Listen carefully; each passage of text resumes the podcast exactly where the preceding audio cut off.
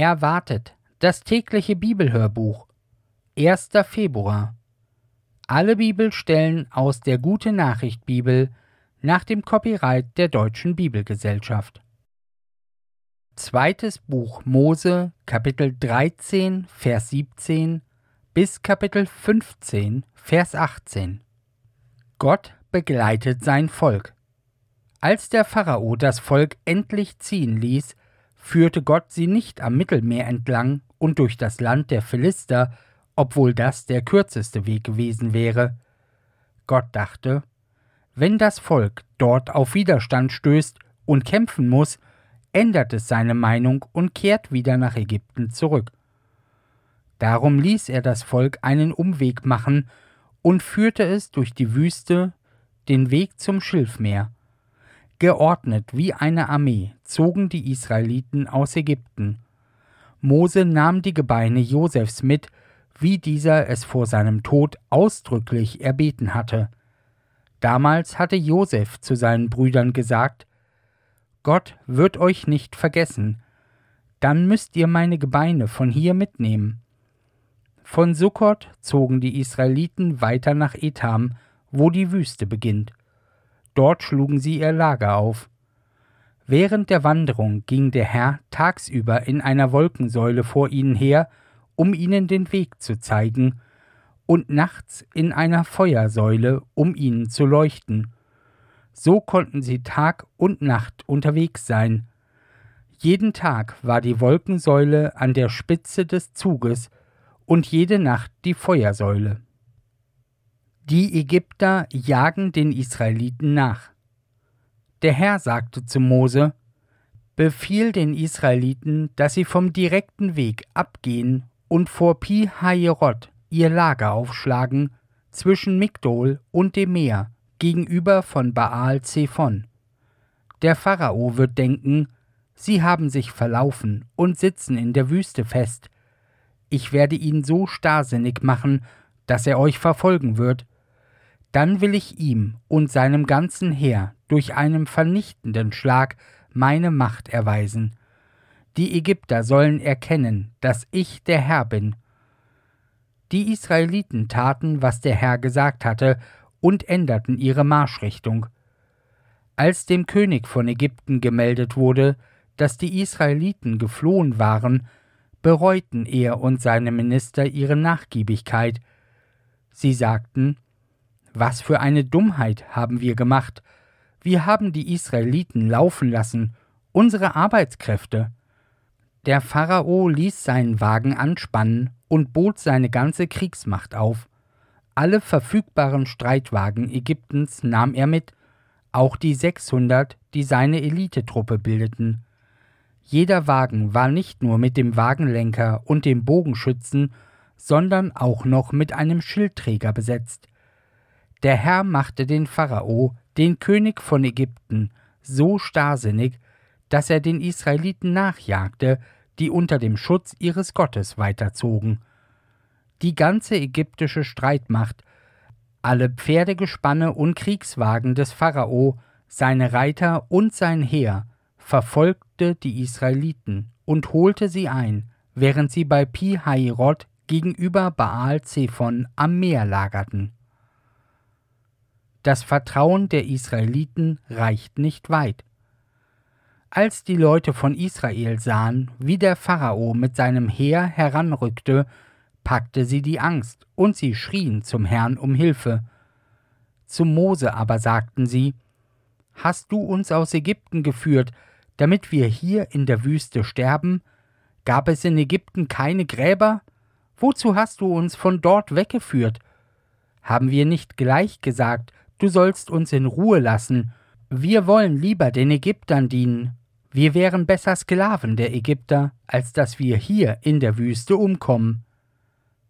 Mose antwortete ihnen, Habt keine Angst, wartet ab und seht zu, wie der Herr euch heute retten wird. Ihr werdet Zeugen sein, wie die Ägypter ihre größte Niederlage erleben. Der Herr wird für euch kämpfen, ihr selbst braucht gar nichts zu tun. Der Herr sagte zu Mose, Warum schreist du zu mir um Hilfe? Befiehl den Israeliten, dass sie weiterziehen. Du aber streck deine Hand aus und erhebe deinen Stock über das Meer und spalte es, damit die Leute von Israel trockenen Fußes ins Meer hineingehen können. Ich werde die Ägypter so starrsinnig machen, dass sie hinter ihnen her ins Meer gehen. Dann will ich am Pharao und seinem Heer, an allen seinen Streitwagen und Wagenkämpfern meine Macht erweisen. Die Ägypter sollen erkennen, dass ich der Herr bin, wenn ich am Pharao und seinem ganzen Heer meine Macht erweise. Der Engel Gottes, der sonst stets vor dem Volk Israel herging, trat nun an das Ende des Zuges. Auch die Wolkensäule, die sonst immer vor ihnen war, stellte sich hinter sie, so dass sie zwischen den Ägyptern und den Israeliten stand. Auf der Seite der Ägypter war sie dunkel, aber auf der Seite der Israeliten erhellte sie die Nacht. So konnten die Ägypter den Leuten von Israel die Nacht über nicht näher kommen. Gott rettet die Israeliten vor ihren Verfolgern. Nun streckte Mose seine Hand über das Meer aus, und der Herr ließ die ganze Nacht über einen starken Ostwind wehen, der das Wasser zurücktrieb. So verwandelte sich das Meer in trockenes Land. Das Wasser teilte sich, es stand auf beiden Seiten wie eine Mauer, und die Israeliten gingen trockenen Fußes mitten durchs Meer. Die Ägypter verfolgten sie, und alle Streitwagen des Pharao mit den Pferden und Wagenkämpfern jagte hinter ihnen her ins Meer hinein. Kurz vor Morgengrauen sah der Herr aus der Feuer- und Wolkensäule auf das Heer der Ägypter und stürzte es in Verwirrung. Er hemmte die Räder ihrer Wagen, so dass sie nur mit Mühe vorwärts kamen. Die Ägypter sagten, Der Herr steht auf der Seite Israels, er kämpft gegen uns, nur fort von hier. Nun sagte der Herr zu Mose, Streck deine Hand über das Meer aus, dann wird das Wasser zurückfluten und die ägyptischen Streitwagen und Wagenkämpfer unter sich begraben. Mose streckte seine Hand aus, und so strömte das Wasser bei Tagesanbruch zurück. Die fliehenden Ägypter rannten geradewegs hinein. Der Herr trieb sie mitten ins Meer.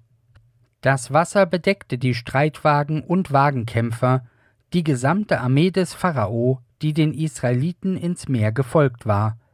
Kein einziger von den Ägyptern kam mit dem Leben davon. Die Israeliten aber waren auf trockenem Grund mitten durchs Meer gegangen, während links und rechts das Wasser wie eine Mauer stand. So rettete der Herr an diesem Tag das Volk Israel vor seinen Verfolgern. Als die Leute von Israel die Leichen am Strand liegen sahen, erkannten sie, dass der Herr die Ägypter durch seine große Macht vernichtet hatte. Das erfüllte sie mit Furcht und Staunen, und sie fassten festes Vertrauen zu ihm und zu Mose, seinem Diener und Bevollmächtigten. Das Danklied der Befreiten. Damals sangen Mose und die Israeliten dem Herrn dieses Lied. Dem Herrn zu Ehren will ich singen, denn er hat siegreich seine Macht gezeigt, ins Meer geworfen hat er Ross und Mann. Mit meinem Lobgesang will ich ihn preisen, den Herrn, der mir in Not zu Hilfe kam. Mein Gott ist er, ich rühme seine Macht, ich preise ihn, den schon mein Vater ehrte. Welch großer Kämpfer ist er, dieser Gott, das kündet uns sein Name, ich bin da. Die Streitmacht Pharaos warf er ins Meer, die schnellsten Wagen und die besten Krieger, im Schilfmeer sind sie allesamt versunken. Die Wasserfluten überrollten sie, sie sanken in die Tiefe wie ein Stein. Herr, deine Hand erringt den Sieg, sie ist voll ungeheurer Macht, und sie zerschmettert jeden Feind. In großer Hoheit zeigst du dich, und wer sich gegen dich erhebt, den wirfst du nieder in den Staub. Dein Zorn ist eine Feuersglut, die jeden Feind wie Stroh verbrennt. Mit deinem Atem bliesest du aufs Meer und türmtest seine Wassermassen auf. Die Fluten standen aufrecht wie ein Damm, erstarrt wie Mauern mitten im Meer. Die Feinde prahlten, auf und ihnen nach, los, holt sie ein, wir teilen uns die Beute, für jeden gibt's genug. Auf, zieht das Schwert und löscht sie aus, bis auf den letzten Mann. Jedoch, Herr, nur ein Atemstoß von dir, und schon bedeckte sie der Wasserwirbel, sie sanken auf den Meeresgrund wie Blei. Wer von den Göttern kann sich dir vergleichen? Wer ist so heilig, Herr, und so gewaltig? Wer sonst weckt Furcht und Staunen durch sein Tun? Du brauchtest nur die rechte Hand zu heben, und schon verschlang die Erde deine Feinde. Mit starker Hand hast du dein Volk befreit, in deiner Güte hast du es geführt, du bringst es hin zu deiner heiligen Wohnung. Die Nachbarvölker haben das gehört, sie haben keine Ruhe mehr und zittern. Ein kalter Schauder schüttelt die Philister, die Edomiterfürsten sind bestürzt, den Führern Moabs ist der Mut entfallen, die Völker Kanaans sind voller Angst. Sie sind von Furcht und Schrecken wie gelähmt, dein starker Arm lässt sie wie Stein erstarren, damit dein Volk vorüberziehen kann, das Volk, das du zum Eigentum erwähltest.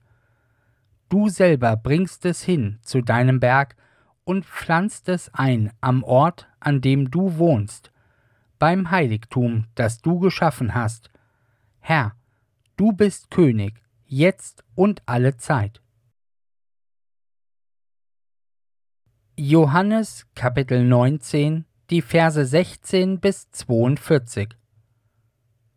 Jesus am Kreuz. Da lieferte Pilatus ihnen Jesus aus und gab ihn frei zur Kreuzigung. Die Soldaten übernahmen Jesus. Er trug selber sein Kreuz aus der Stadt hinaus bis zum sogenannten Schädelplatz. Auf Hebräisch heißt er Golgotha. Dort nagelten sie Jesus ans Kreuz und mit ihm noch zwei andere, den einen links, den anderen rechts und Jesus in der Mitte. Pilatus ließ ein Schild am Kreuz anbringen, darauf stand Jesus von Nazareth, der König der Juden. Der Ort, wo Jesus gekreuzigt wurde, war nicht weit von der Stadt entfernt, deshalb lasen viele Juden diese Aufschrift. Sie war in hebräischer, lateinischer und griechischer Sprache abgefasst. Die führenden Priester sagten zu Pilatus Schreib nicht der König der Juden, sondern dass dieser Mann behauptet hat, ich bin der König der Juden. Pilatus sagte, Was ich geschrieben habe, habe ich geschrieben.